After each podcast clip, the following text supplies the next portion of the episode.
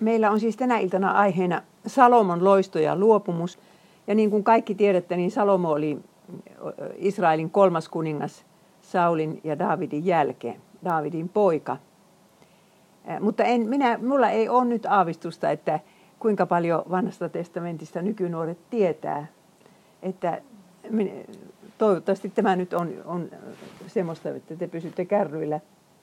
Tai ei ole liian helppoa. Mutta hiljennytään nyt uudestaan vielä rukoukseen. Isä, pyhitä meidät totuudessa. Sinun sanasi on totuus. Aamen. Aloitetaan siitä, että minkä takia Salomo valittiin. Davidilla oli 19 poikaa ja 15 niistä oli, niitä oli vanhempia kuin Salomo. Ja sitä paitsi Salomon äh, syntymään sisältyy skandaali ei nyt ihan niin paha skandaali kuin hänen isoveljensä Simean syntymään, kun hän oli niin kuin suorasta avioliiton ulkopuolella alkussa saanut lapsi. David vietteli, tai voisi melkein sanoa, että raiskasi kauniin naapurin rouvan sillä aikaa, kun naapurin rouvan mies oli sodassa. Ja siihen asti David oli todella kilvotellut, että hän pysyisi Jumalan sanassa, mutta sitten häneltä meni ihan niin kuin sensit sekaisin ja hän järjesti niin, että se mies tapetaan sodassa ja sitten hän saa vaimoksensa sen Batsepan. Ja kaupunki kihisi juoruja. Kaikki tiesivät tämän. Semmoinen, nämä on nyt siis Salomon vanhemmat. Otetaan tämmöinen nuori nainen Batsepa ja viedään se sitten haaremiin. Hänellä on siihen asti ollut hyvä, rakastava aviomies, joka todella rakasti häntä. Sitten hänet vien sinne 20 vaimoksi minun laskujen mukaan, plus vielä sivuvaimojakin oli kymmenen että minkä takia Jumala valitsee just tämmöisen, tämmöisen miehen sitten oman poikansa esi-isäksi ja Israelin kuninkaaksi. No kertomus jatkuu niin, että niin kuin hyvin muistatte varmaan, että miten David sitten lopulta, kun toista vuotta oli elänyt synti omalla tunnollansa, niin rupesi oma, oma tunto koputtamaan, kun profeetta Naatan tuli häntä nuhtelemaan ja osoitti, että mitä hän on tehnyt. Ja silloin David katui se oli Davidin niin kuin tämmöinen, tämmöinen äh, tosi hyvä puoli, että kun profeetta osoittaa, että sinä olet aviorikkoja ja murhaaja, niin hän ei sanonut, että mutta. Mutta kun se oli vuosisadan rakkaustarina. David sanoi, että minä olen tehnyt syntiä Herraa vastaan. Ja sen takia hän sitten sai sen synnin anteeksi. Häneltä ei otettu sitä kuninkaan virkaa pois. Ja sitten hän näkee unen. Tai liekkö ollut näkyy missä Herra ennustaa tästä tulevasta lapsesta. Ensimmäinen aikakirja 22.9. Sinulle on syntyvä poika, josta tulee rauhan mies. Hänen nimensä on oleva Salomo, ja hänen aikanaan minä annan Israelin olla levossa ja rauhassa. Hän rakentaa minulle temppelin, ja hän on oleva minulle poika, ja minä olen oleva hänelle isä. Minä pidän hänen kuninkaallisen valtaistuimensa vahvana ikiaikoihin asti. Tämmöinen oli ennustus, ja huomaatteko, miten paljon siinä ennustetaan Salomosta? Hei, tervetuloa. No niin, ole hyvä. Mitä t- kaikkea tässä ennustetaan Jeesuksesta? Jeesuskin rakentasi temppelin. Muistatteko te sen? Jumala oli hänelle, hänen isänsä ja, ja, ja hän oli Jumalan poika. Ja hänen valtaistuimensa pysyy vahvana ikuisiin aikoihin asti. Tämä on niin kuin Salomosta ja Jeesuksesta samanlainen ennustus. Ja sitten syntyy Salomo. Sehän tapahtui sillä, sillä että tämä oli äärimmäisen onneton tämä Batseba parka, kun oli menettänyt lapsensa ja miehensä. David tuli häntä lohduttamaan ja tästä sitten lohdutuksesta äh, tämä Batseba tuli raskaaksi ja synnytti pojan. Ja ensimmäinen asia, mikä Salomosta, Salomosta sanotaan raamatussa on, Herra rakasti poikaa. Ja Herra lähetti oikein sen profeetta Naatanin sanomaan, että sille pitää antaa lempinimi sille pojalle Jedidia, joka tarkoittaa Herran suosikki. Tällä lailla alkoi Salomon elämä. Ja, ja tällä lailla pitää sanoa, tiettikö, joka ikisestä lapsesta, joka syntyy tähän maailmaan, vaikka syntyisi minkälaisesta suhteesta. Niin siinä, sillä hetkellä, kun kaksi solua yhtyy naisen kohdussa, niin se lapsi on Jumalan luoma ja toivoma vaikka Jumala ei syntiä toivo, niin Jumala joka tapauksessa on sen lapsen elämän toivonut ja suunnitellut. Ja tämä pitäisi tietää kaikkien lasten syntypäinen minkälaisista suhteista tahansa. No niin, profeetta Naatan ja äiti kasvattivat oikein taidolla tätä poikaa. Ne, ne, ne kaksi vaan tiesivät, että Salomosta tulee kuningas. Muut ei tiennyt. David ei kuuluttanut sitä toreilta, kun se ajatteli, että antaa pojan kasvaa rauhassa. Ja varmaan se profeetta olikin hyvä kasvattaja ja äiti rakasti poikansa, niin kuin ymmärrätte, mutta Davidin kasvatustyyli ei ollut hyvä. Davidilla itsellä oli pikkuvelikompleksi koska hän oli ollut kahdeksan lapsisen tai kymmen lapsisen Katraan nuorin. Niin kerrotaan Davidin kasvatustyylistä ensimmäinen kuningasten kirja 1.6. Hänen isänsä, siis yhden prinssin, isä David ei koskaan elämässään ollut pahoittanut hänen mieltään sanomalla, kuinka sinä noin teet. No tässä meillä on isä, joka ei nuhtele poikansa mistään. Että se oli tosi, tosi huono kasvatustyyli. Mutta David kuitenkin koitti antaa lapsille uskonnollisen kasvatuksen, vei ne Jumalan palveluksiin. Varmasti siellä veisattiin psalmi joka ikisen ateria yhteydessä ja niin poispäin.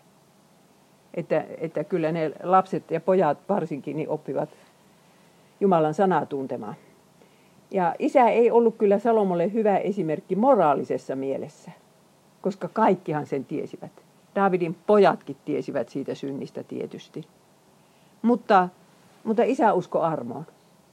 Ja Salomo ties sen, että isä myöntää syntisiä ja on pyytänyt niitä Jumalalta anteeksi. Ja minä olen ajatellut, että se on oikeastaan tärkeä asia, mitä vanhemmat voivat meille antaa, kun ne osoittaa, että he elävät armosta. Vaikka ne olisi kuinka surkeita tyyppejä. No sitten ennen kuin Salomo pääsee valtaistumelle, niin siellä tapahtui hänen isoveljensä kruunajaiset. Adonia oli 15 vuotta vanhempi kuin, kuin Salomo. Minun laskujen mukaan Salomo oli tässä vaiheessa siis 18. Ja sen, David oli nyt sitten heikentynyt niin, että se makaa sängyssä ja on sairas. Ja sillä aikaa sitten rupeaa tämä isoveli juonittelemaan, että, että hän, hänestä se tehdään se kuningas. Davidille ei kerrota yhtikäs mitään – kenraali ja ylipappi, jotka on aina seurannut Davidia tähän asti kaikkien kapinoiden läpi, niin nyt ne siirtyykin tuo Adonian puolelle. Davidille ei sanota mitään. Kaikki luulee, että se kuolee muutamassa viikossa. Ja sitten tämä Adonia järjestää itselleen Jerusalemin yhdellä lähteellä, Rookelin lähteellä, kruunajaiset, ja Salomo ei kutsuta sinne. Mikä tarkoittaa sitä, että se isoveli tiesi, että Salomosta se nyt kumminkin tuli se perillinen. Ja silloinhan Salomo oli, oli hengenvaarassa. Koska esimerkiksi Turkin hovissa sulttaanit, näin, näin se meni, että kuka niistä pääsi niistä pojista seuraavaksi sulttaaniksi, niin se, se tappoi kaikki velipuolessa. Israelissa sitä ei tapahtunut monesti, mutta ainakin yhdesti tapahtui. Ja minä olen sitä mieltä, että Salomo oli todella hengenvaarassa tässä. Mutta sitten kun mentiin Davidille kertomaan, että näin siellä on käynyt, niin ei se mikään senili papparainen ollutkaan. Se keksi hyvän suunnitelman, että järjestetään toiset kruunajaiset. Siellä on Adonia yhdellä lähteellä, niin toiselle lähteelle järjestetään sitten, sitten Salomolle kruunajaiset. Salomo saa sitten hänen muulillansa sinne ratsastaa ja sen jälkeen, kun hänet on voideltu kuninkaaksi, niin saa istua valtaistumella. Ja näin tehtiin ja, ja kansahan asettu ihan Salomon puolelle. Ne huus hurrata niin, että maa meinas haleta, sanotaan raamatussa. Ja nyt sitten jännityksellä odotetaan, että miten Salomo kohtelee tuota veljäänsä. Veli luuli, että hänet nyt tapetaan. Ja meni pyhäkköön. Siellä Jerusalemissa oli semmoinen väliaikainen telttapyhäkkö, jossa oli alttarikin. Niin se tarttui niihin alttarin sarviin, kun se oli semmoinen paikka, missä ketään ei saa tappaa tutkimatta. Se piti oikein vetää sieltä pois, se ei olisi lähtenyt, kun se pelkäsi niin kauheasti. Ja se vietiin sitten äh, Salomo eteen ja Salomo sanoi, että jos oot kunnon mies, ei sinun päästä hiustakaan kiskasta irti. Mene kotiisi. Se oli kuulkaa siltä 18-vuotiaalta kundilta aika, äh, aika niin kuin reippaasti tehty. Se jätti se asian siihen. Että jos oot kunnolla, niin ei sulle mitään tapahdu. Mutta sitten tätä ei nyt sitten kerrota tarkkaan siellä historian kirjoissa, mutta se käy ilmi muut, muualta, että silloin 18-vuotiaana ennen kuin isä kuoli, niin sille pojalle järjestetään häät. Ja laulujen laulussa kyllä puhutaan Salomon häistä näin, luku 3 ja 11. Tulkaa ulos Jerusalemin tyttäret, katsokaa Sionin tyttäret. Tässä on kuningas Salomo. Hän kantaa kruunua, jonka äidiltään sai tänään hääpäivänään suurena ilonpäivänä. Mutta minä vaan kysyn, oliko se ilonpäivä. Naapurimaasta oli tuotu ammonilainen prinsessa Naama, pakana tyttö. Minä toisinaan niin kuin kyllä siis noiden raamatun uskovaisten järjenjuoksua kyllä hirveästi ihmettelen, että mitenkä ne David ja Patsepa antaa tälle pojalle pakanan vaimoksi. Kun hyvin tietävät, että äitihän vaikuttaa lasten uskonnolliseen kasvatukseen. No niin, siinä kävi. Salomo oli 18 V ja Naama oli varmaan vielä vähän nuorempikin. Ja tämän jälkeen sitten David isä kuoli. Ja tiedättekö, sitten kävi ilmi niin, että ei se Adonia ole luopunut niistä kruunuhaaveista, että, että tuota, se, se rupesi suunnittelemaan kapinaa sillä lailla, että hän haluaisi yhden isänsä viimeisen sivuvaimon ö, omakseensa. Ja meni niin kuin Salomo äidin kautta rupesi kiemurtelemaan siinä, että, että saisi se omaksensa. Ja mutta, mutta niin kuin Salomo heti haisto palaneen käryä. Se oli viisas mies. Se tajusi, että tässä ei ole nyt pelkästään vaimon saamisesta kysymys, kun se haluaa valtaistumelle. Koska siihen aikaan ajateltiin, että edellisen kuninkaan sivuvaimo voisi olla merittiä seuraavalle kuninkaalle. Ja silloin Salomo käski, että veli on telotettava. Ja jotkut ajattelee, joku kommentaarin kirjoittaja ajattelee, että Salomo oli hirveän verinen tyyppi, veljesmurhaaja. Mutta minusta se ei ollut verinen, kun se ensi antoi mahdollisuuden. Ja Salomo aloitti sitten uransa mahtavan suurella uhrijuhlalla. Siellä oli semmoinen Gibeonin kukkula, 5 9 kilometriä, miten se nyt oli Jerusalemista, jossa oli se vanha Mooseksen teltta vielä. Vai olisiko ollut se replika, mitä luulette, kun 500 vuotta oli kulunut, kun se oli tehty. Mutta siellä se oli, ja siellä sitten Salomo päätti, että siellä pidetään mahtavat uhrijuhlat. Tuhat polttouhria uhrataan, ja siellä on kaikki silmää tekevät paikalla, ja kuningas on vasta alle 20, teini-ikäinen. Ja minä, kun, minähän kirjoitin kirjan Salomosta viime kesänä. Se ilmestyi ennen joulua. Minä kysyin itseltäni, että miksi se halusi aloittaa uhrijuhlalla uransa. Ja sitten minä tajusin. Nämä polttouhrit, nimenomaan polttouhrit, ovat sitä varten, että synnit saa anteeksi. Salomo halusi, että hänen, hän ja hänen kansansa saa aloittaa tämän uuden äh, jakson nyt puhtaalla omalla tunnolla.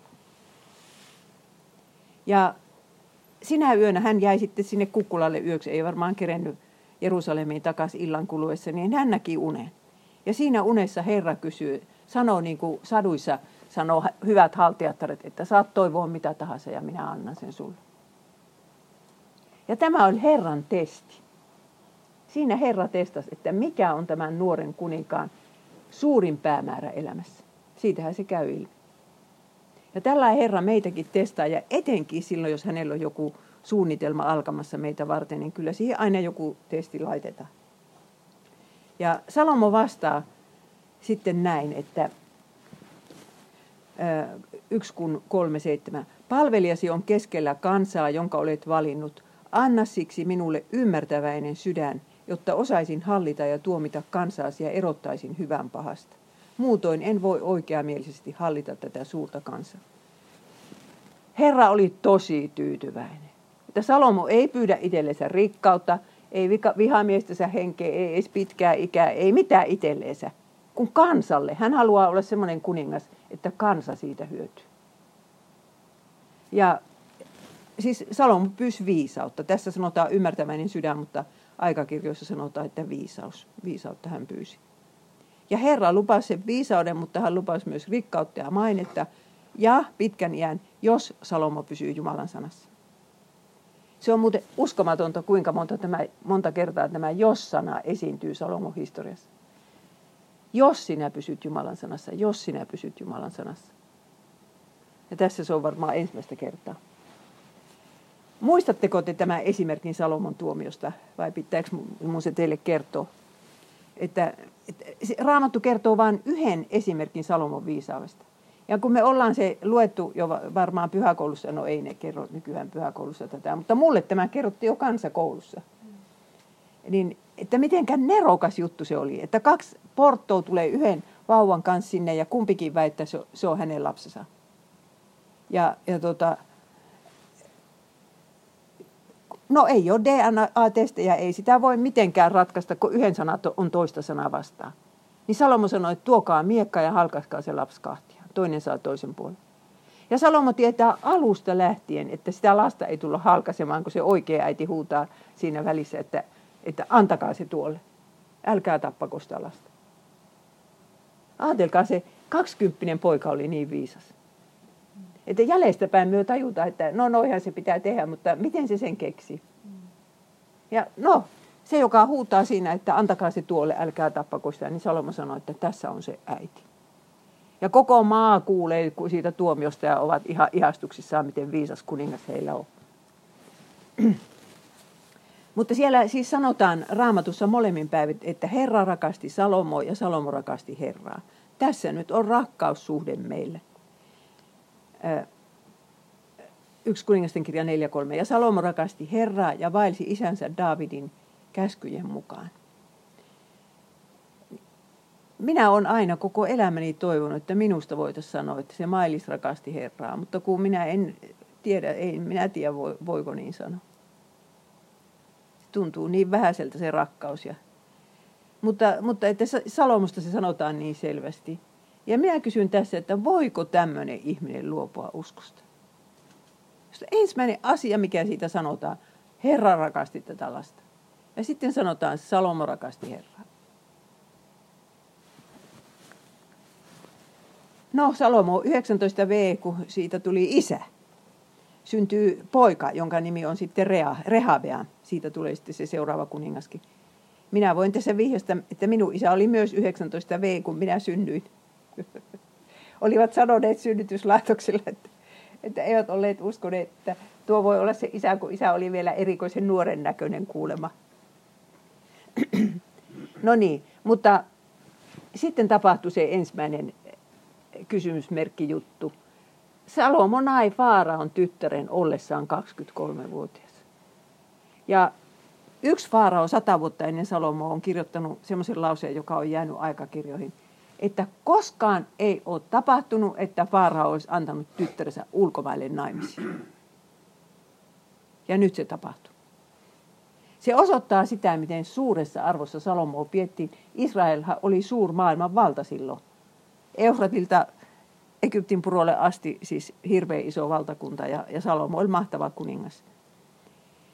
Mutta kun hän sen kerran sai sen tyttären, niin hän se otti, vai liekkö mennyt ihan pyytämään. Mutta tietysti se Egyptin prinsessa, ylhäinen prinsessa, toi mukanaan hovineitonsa ja amulettisa ja saattoi tuoda Jumalan kuvasakin. En usko, että se sillä mielellä lähti se tyttö sieltä, että minäpä rupean noitten Jumalaa palvomaan. Ja kuitenkin 5 Mooses 17, 17 sanotaan, että kuninkaallakaan ei saa olla useampia vaimoja.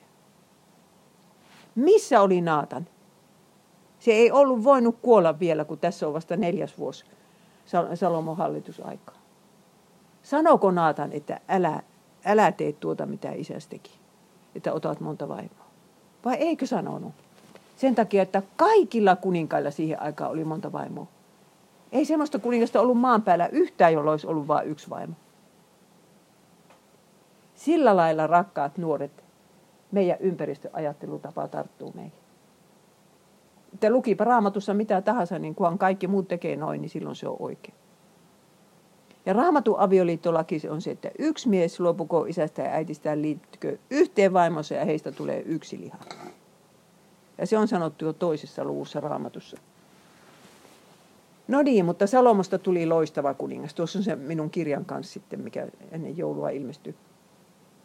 Herra teki Salomosta koko Israelin kunnioittaman hallitsijan ja antoi hänen hallituskaudelleen loiston, jollaista ei kenelläkään Israelin kuninkaalla ennen häntä ollut.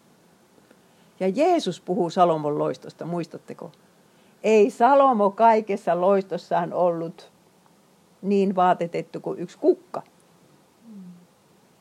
että Jeesus kehui sitä, että Ei tarvitse hätäillä huomisesta, että miten minä saisin vaatteet ja ruoan, kun Jumala kerran pitää kukista ja linnuista huolen. Ja Salomon valtakunta oli rauhan valtakunta. Salomon ei tarttinut käydä sotia. 1 kun 5.5. Niin kauan kuin Salomo eli Juudan ja Israelin asukkaat Daanista, eli siis pohjoisesta Persepa etelään, saakka saivat elää rauhassa kukin oman viiniköynnöksensä ja viikunapunsa alla. Tämä oli se, mitä israelilaiset haaveilivat, niin kuin suomalainen haaveilee punaisesta tuvasta ja perunamaasta. Se oli oma viiniköynnös ja viikunapuu oman talon edessä.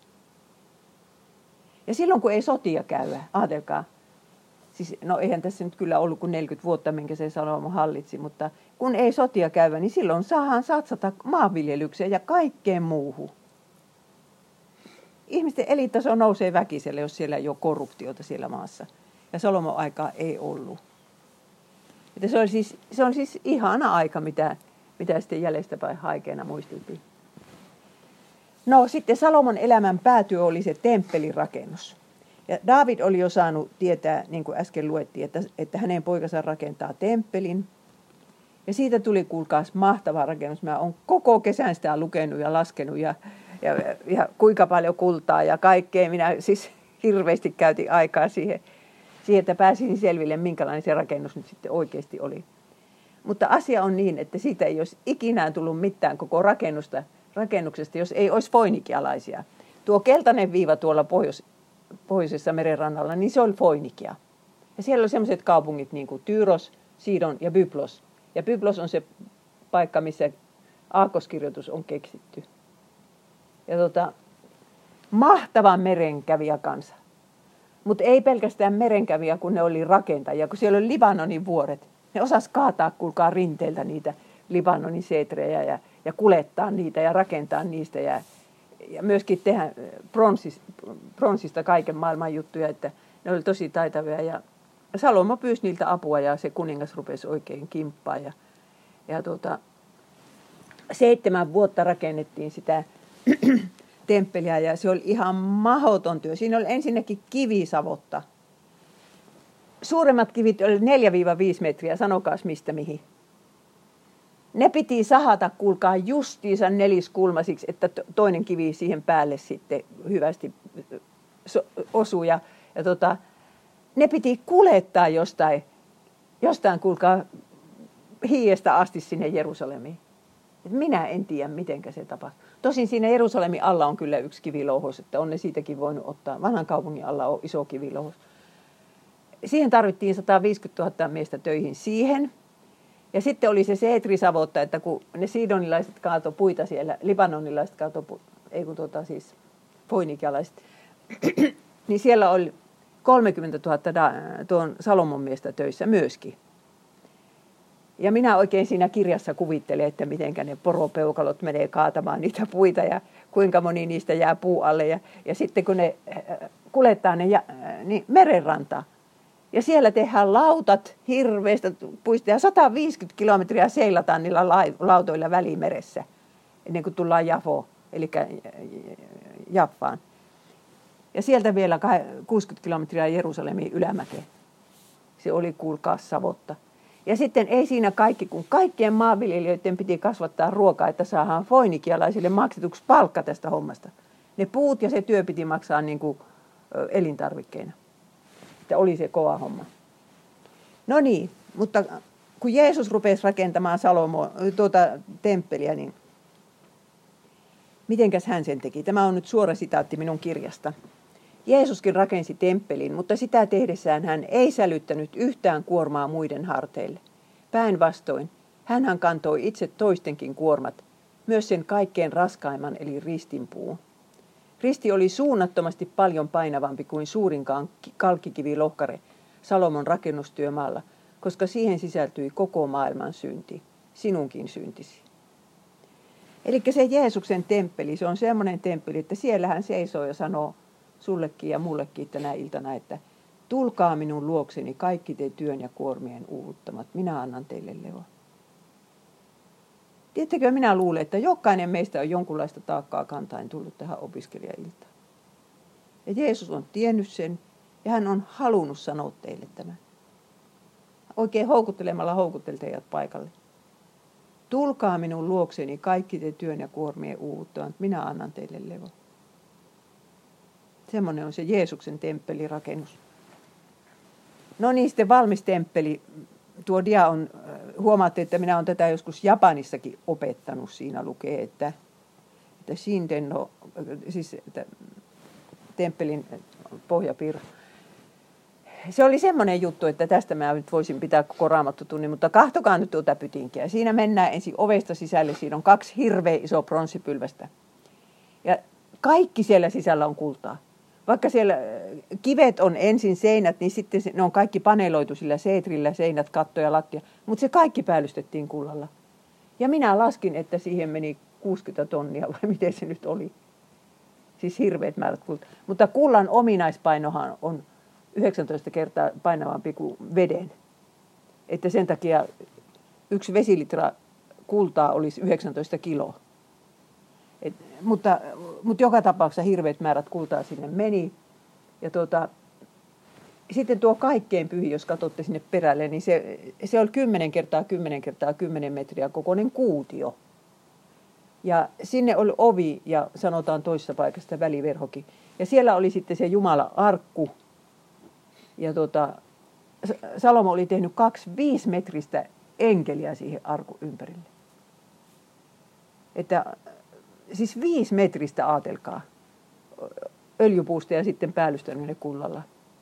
Ja muuta siellä ei ollut. Ja se on pilkkosen pimeä, siellä ei ollut ikkunoita. Ja tämä arkku, siinä oli siis Mooseksen tekemässä arkussa oli jo nuo pienet enkelit tuossa arkun päällä, mutta, mutta Salomo teki isot tempelit, e, enkelit siihen päälle. Mikä tämä arkku oli? Tiedättekö, tämä vanhan testamentin tärkeä armonväline. Mikä on armoväline? Armoväline on se väline, missä Jumala on luvannut olla tavattavissa.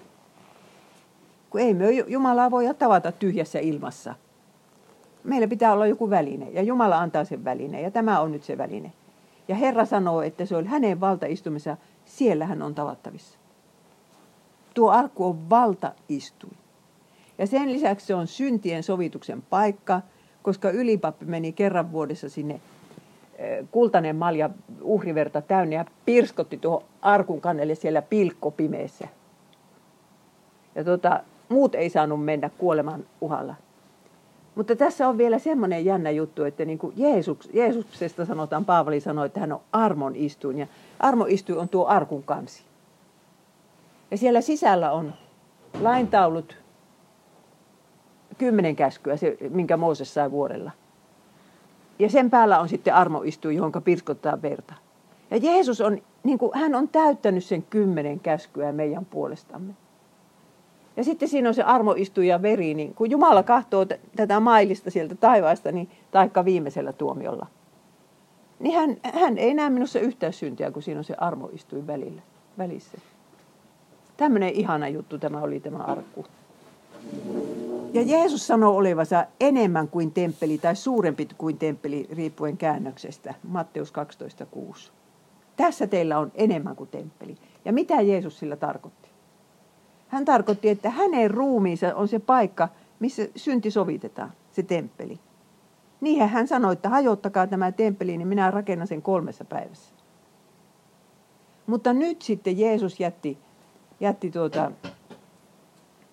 ei kun, siis Salomon temppeli, jokainen kammio ja jokainen esine kertoo meille jotakin Jeesuksesta. Se olisi tosi mielenkiintoinen juttu, hei käydä läpi ne kaikki. Ja sitten vielä semmoinen jännä juttu, että kun ilmestyskirja kuvaa uutta Jerusalemia, joka laskeutuu taivaasta uuden maan päälle, niin se on kuutio.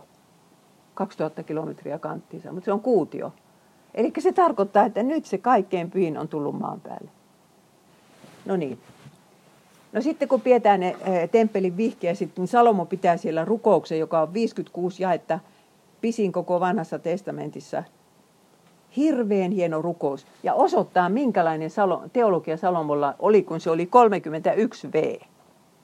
Nimittäin kun se tuli kuninkaaksi, niin sen jälkeen se teki näitä valmistelutöitä neljä vuotta ja sitten se rakensi sitä, ää, sitä tuota, temppeliä seitsemän vuotta ja sitten vielä meni yksi vuosi ennen kuin pidetään ne juhlat. Että hän oli 31-vuotias.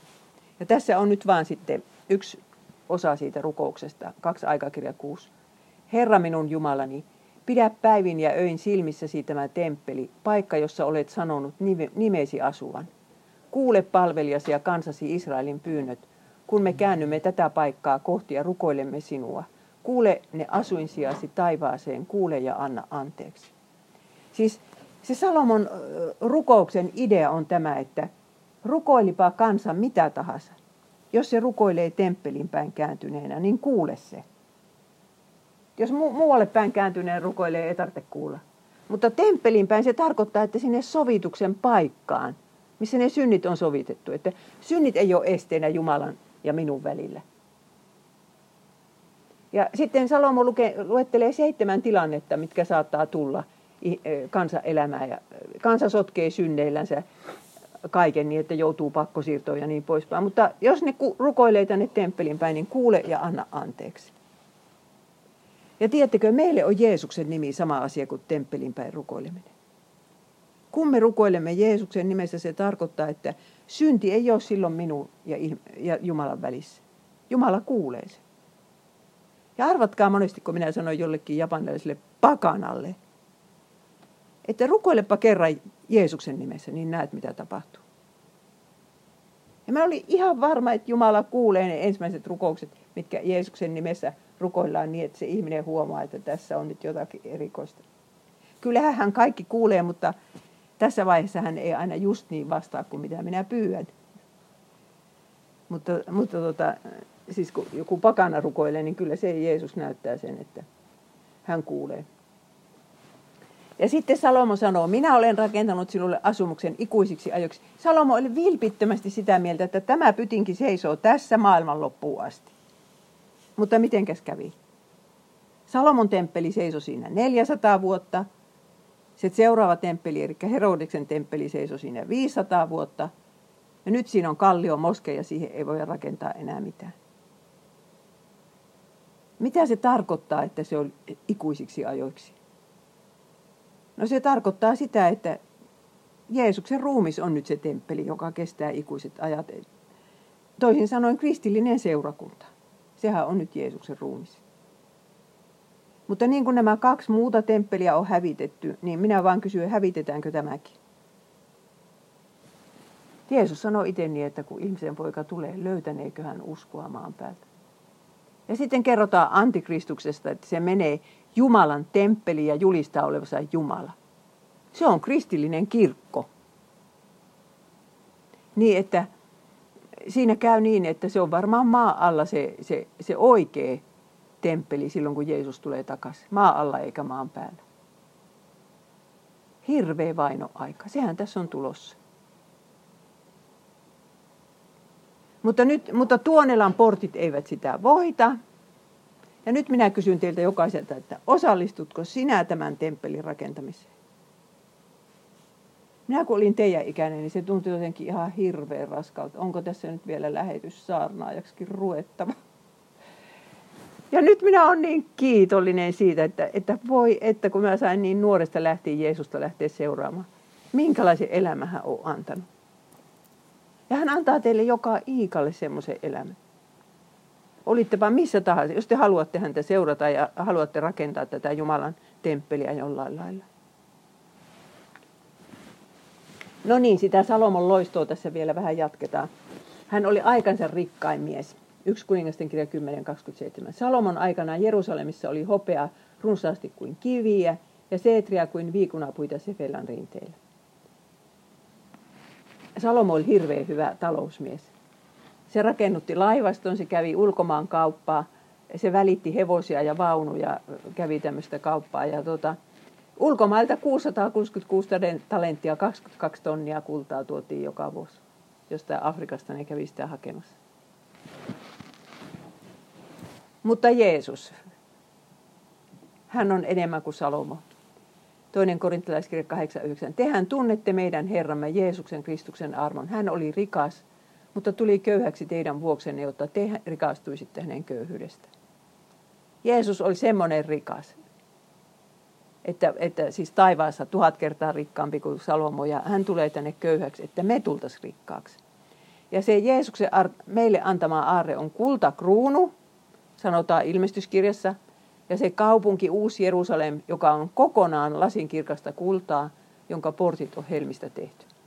Ja Salomon rakennukset ja aarteet ja pytingit on ajat sitten hävinnyt, mutta meillä on tämä aarre, jota kukaan ei voi meiltä ottaa. No sitten Salomo oli vielä aikansa viisaankin mies. Yksi kuningasten kirja 50. Salomon viisaus oli suurempi kuin kaikkien idänmiesten viisaus ja koko Egyptinkin viisautta suurempi. Hän oli viisain kaikista ihmisistä ja hänen maineensa levisi kaikkien kansojen keskuuteen. Ja Saban kuningatar todistaa tämän. Hän tuli sitä kuulemaan ja sitten sanoo näin, että, että minä en ollut puoliakaan kuullut siitä viisaudesta kotimaassani, kuin mitä se Salomo osoittautuu viisaaksi. Minä en nyt ehdi Saban kuningattaresta kertoa, mutta ostakaa se kirja ja lukekaa. Ja Salomo kirjoitti lauluja ja sananlaskuja, ja kaksi psalmia ja saarnaajakirjaa ja paljon semmoista, mikä ei ole raamattuun päätynyt. Mutta Jeesus on tässäkin suhteessa enemmän kuin Salomo. Jesaja jo ennusti hänestä, että hänen ylleen laskeutuu Herran henki, viisauden ja ymmärryksen henki. Ja Jeesus oli viisaampi kuin Salomo. Sanotaan, että hänessä on kaikki viisauden ja tiedon aarteet kätkettynä.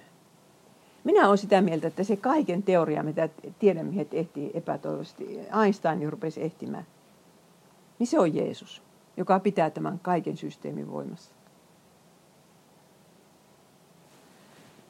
Ja Jeesus oli semmoinen viisas, että hänen viisautta ei himot himmentänyt. Meillä ihmisillä on se paha puoli, että meillä aina niin kuin ne, ne himot iskee ja se viisaus sitten siinä häviää, niin kuin Salomostakin kohta näimme. Mutta Salomon loiston kääntöpuoli oli se, että verotus oli tosi kova. Yhtenä ainoana päivänä hovi kulutti 20 tonnia vilja. Minä en uskoisi, jos lukisi raamatussa. 30 lehmää, 100 lammasta, lisäksi villieläimiä ja syöttöhanhia – ja on laskettu, että sillä ruokamäärällä ruokittaisiin 15 000 ihmistä. Siellä oli siis vieraita ja kaikkien niiden hovimiesten perheet ja hirveä määrä ihmisiä. Mutta verotus oli kova. Mutta minkälainen on Jeesuksen pöytä? Se oli parempi kuin Salomon pöytä. Tämä on taas minun kirjasta suoraan. Jeesus jätti jälkeensä ehtoollispöydän. Ja sen pöydän antimia hän ei maksattanut muilla, vaan repi ne kirjaimellisesti omasta selkänahastaan. Toisin sanoen, maksoi ne omalla kalliilla verellään ja viattomalla kärsimisellään ja kuolemalla. Jeesuksella on semmoinen pöytä, missä jaetaan ihan kaikki suen katoamattomuuden äh, niin kuin tämmöistä ate, ateriata, se elämä ateriata. No sitten tullaan siihen luennon tosi surulliseen puoleen. Ensimmäinen kuningasten kirja 11.4. Salomon vanhuuden päivinä vaimot viekottelivat hänen sydämensä muiden jumalien puoleen, eikä hän ollut enää täydestä sydämestään uskollinen Herralle Jumalalleen, niin kuin hänen isänsä David oli ollut. Salomo rupesi palvelemaan Astartea, Sidonilaisten, Jumalatarte ja Ammonilaisten illitystä milkomia. Siis tämä on niin vaikea uskoa. Mitä se luulisi saavansa niiltä niiltä ulkomaalaisilta Jumalan kuvilta? Sanokaa mulle. Astarte oli seksijumalatar, Milkom oli sama kuin Molok, jollekka myöhemmin uhrattiin Jerusalemissa lapsiuhreja. Semmoisia se rupeaa palvomaan. Hän oli profeetan kasvattama, profeetta Naatanin kasvattama kuningas. Hän oli ihminen, joka rakasti Jumalaa ja jotain Jumala rakasti. Joka rakensi temppelin. Maailman viisain mies.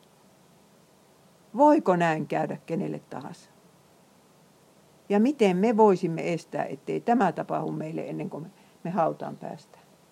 Että vielä seistää jonkun epäjumala eessä.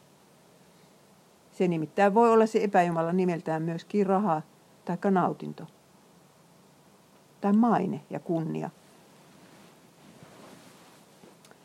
No minä kun olen termiittejäkin elämässäni nähnyt ja minun huusollinkin niitä tuli kerran ja siellä oli hirveät myrkytykset, niin niin tota, termittihän on semmoinen elukka, että se menee vaikka kirjaa syömään, niin siitä jää, jää kannet. Ei siinä ollenkaan huomaa, että sisusta ei olekaan.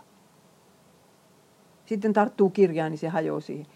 Niin, niin minä olen sitä mieltä, että Salomon niin uskoelämään meni ensimmäinen termiitti ja rupesi sitä siellä syömään. No, tämä on taas sitaatti minun kirjasta. Gibeonilla Salomo oli vielä pyytänyt itselleen Jumalan sanalle kuuliaista sydäntä. Jossain vaiheessa hänen mieleensä oli kuitenkin pesiytynyt ajatus, että oikeastaan hänen ei tarvinnut olla mikään tiukkapipoinen fundamentalisti. Käskyt voitiin tulkita toisinkin kuin miten Naatan vainaa oli ne tulkinnut. Se tulkinta ei ole enää tätä päivää. Nykyään kun sanotaan, että joku ei ole enää tätä päivää, sitä ei tarvitse perustellakaan. Sitä vaan sanotaan, että se on huono homma, se ei ole enää tätä päivää. No, Salomo rupesi ajattelemaan noin. Ja lankeemuksena oli sitten se seksi, eli ne naiset. Oli enemmän kuin yksi nainen. Kuningas Salomolla oli vaimoinaan lukuisia vieraiden maiden naisia, joita hän rakasti. Minä melkein, kuulkaa, protestoin, että raamattu kehtaa sanoa, että joita hän rakasti. Faaraon tyttären lisäksi hänellä oli moabilaisia, ammonilaisia, edomilaisia, sidonilaisia ja heittiläisiä vaimoja. Ulkomailta haali niitä prinsessoja. Sitten oli kolme, 300 vielä noita sivuvaimoja, jotka olivat israelilaisia varmaan. Hänellä oli 700 kuninkaallista vaimoa ja 300 sivuvaimoa, ja he veivät hänen sydämensä harhaan. Ja nyt minä puhun siitä, että mitä kulttuuri, ympäröivä maailma vaikuttaa miehen ja naisen suhteisiin ja avioliittoon. Kun kaikilla maailman kuninkailla oli siihen aikaan monta vaimoa, niin israelilaiset rupesivat ajattelemaan, että se kuuluu asiaan. Mitä suurempi kuningas, se useampi vaimo. Olkoot nyt sitten niin. Mitä minä tästä päätäni auon? Ja minä sanoisin, että meidän kulttuuriin vaikuttaa esimerkiksi mitä niin kuin homosuhteisiin, että ää, ei välitetä siitä, mitä raamattu niistä sanoo, koska se painostus maailman puolelta on niin kova. Ja se, miten kulttuuri, miten elokuvat ja, ja kirjat ja, ja kaikki nämä vesittää homosuhteet, niin se on niin, niin toisenlainen kuin mitenkä Raamattu sanoo. Ja nyt polyamoria hyvänen aika. Minä kauhukseni katoin Yle Areenasta yhden dokumentin polyamoriasta. Eli että, että on avioliitossa olla oikein naimisissa, että siinä on useampi mies ja nainen. Että semmoinen alkaa niin kuin pikkuhiljaa olla vähän niin kuin hyväksyttyä. Ja sitten Tinder. No nämä deittipalstat kaikki. No kyllä minä myönnän, että kyllä sieltä voi, voi sitten tosiaan se aviopuolisokin löytyä, mutta kyllä siellä on aika paljon sitä, että, että siellä ei etitään vaan seksikumppania eikä mitään muuta. Siellä on ne nykyajan haaremit pyörii. Ja, ja niin kuin, että, että se vaikuttaa meihin, että, että, että me ruvetaan väkisellä ajattelemaan niin kuin tämä maailma, jos ei me lueta raamattua. Se on, kuulkaa rakkaat nuoret, niin tärkeää, että sitä luetaan sitä raamattua. Ja minä kirjoitin tuohon kirjaan, että nämä naiset olivat kaikki miituu-uhreja, että, että kaikilta niiltä oli viety normaali elämä. Siellä on tuhat eukkoa, hei kuulkaa. Jos Salomo kiertää niin kuin kaikkien luona vuoron perään, niin, niin tota, montako kertaa se kerkii käydä yhden, yhden naisen luona? Ei siinä lapsiakaan synny. Minä veikkaan, että e, enintään kolmannella osalla on lapsia. Ei ole mitään tekemistä, siellä pyöritään haaremissa. Ainaista mustasukkaisuutta ja kauneuskilpailua ja riitelyä. Ja pojat yllytetään toisiansa vastaan. Ja kenenkä pojasta se nyt tulee se kuningas.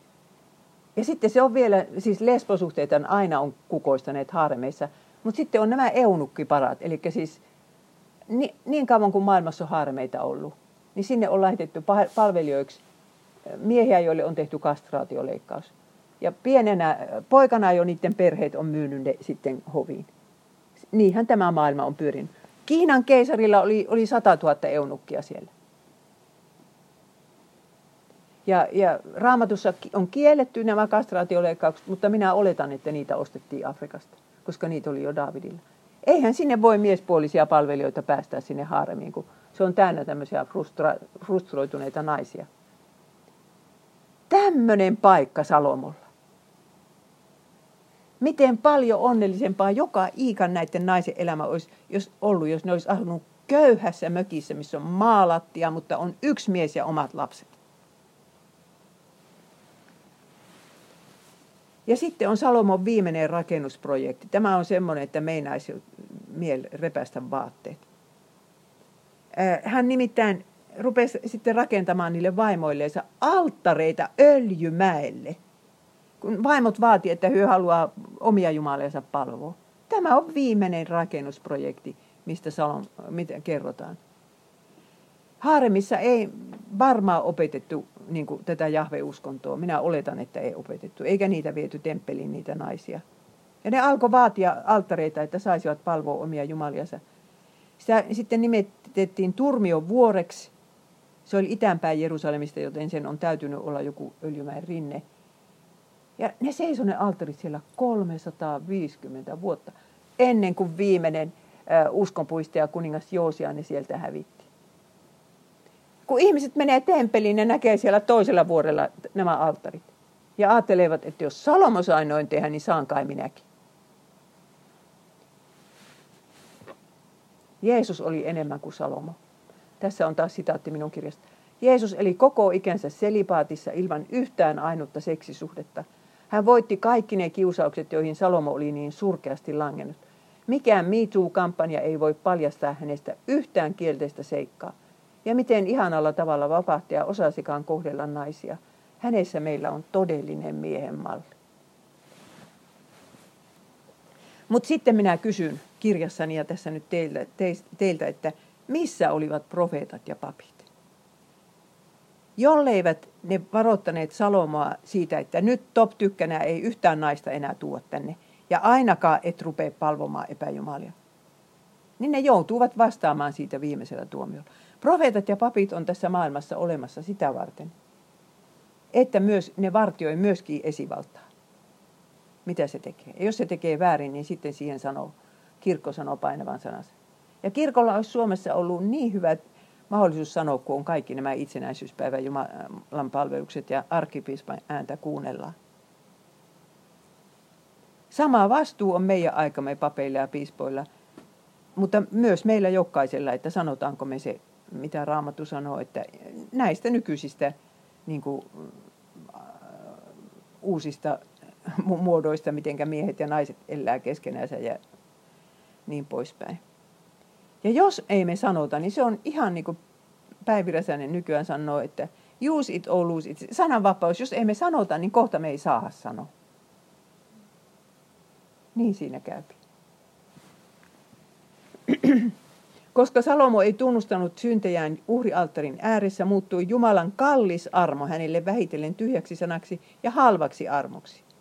Veriuhrin armosta tuli sinä kelpaat sellaisena kuin olet armoa joka paadutti Salomon sydämen yhä kovemmaksi. Ei se ole niin, että sinä kelpaat semmoisena kuin olet. Kun sinä kelpaat, kun Jumala on sinut armahtanut Jeesuksen tähden.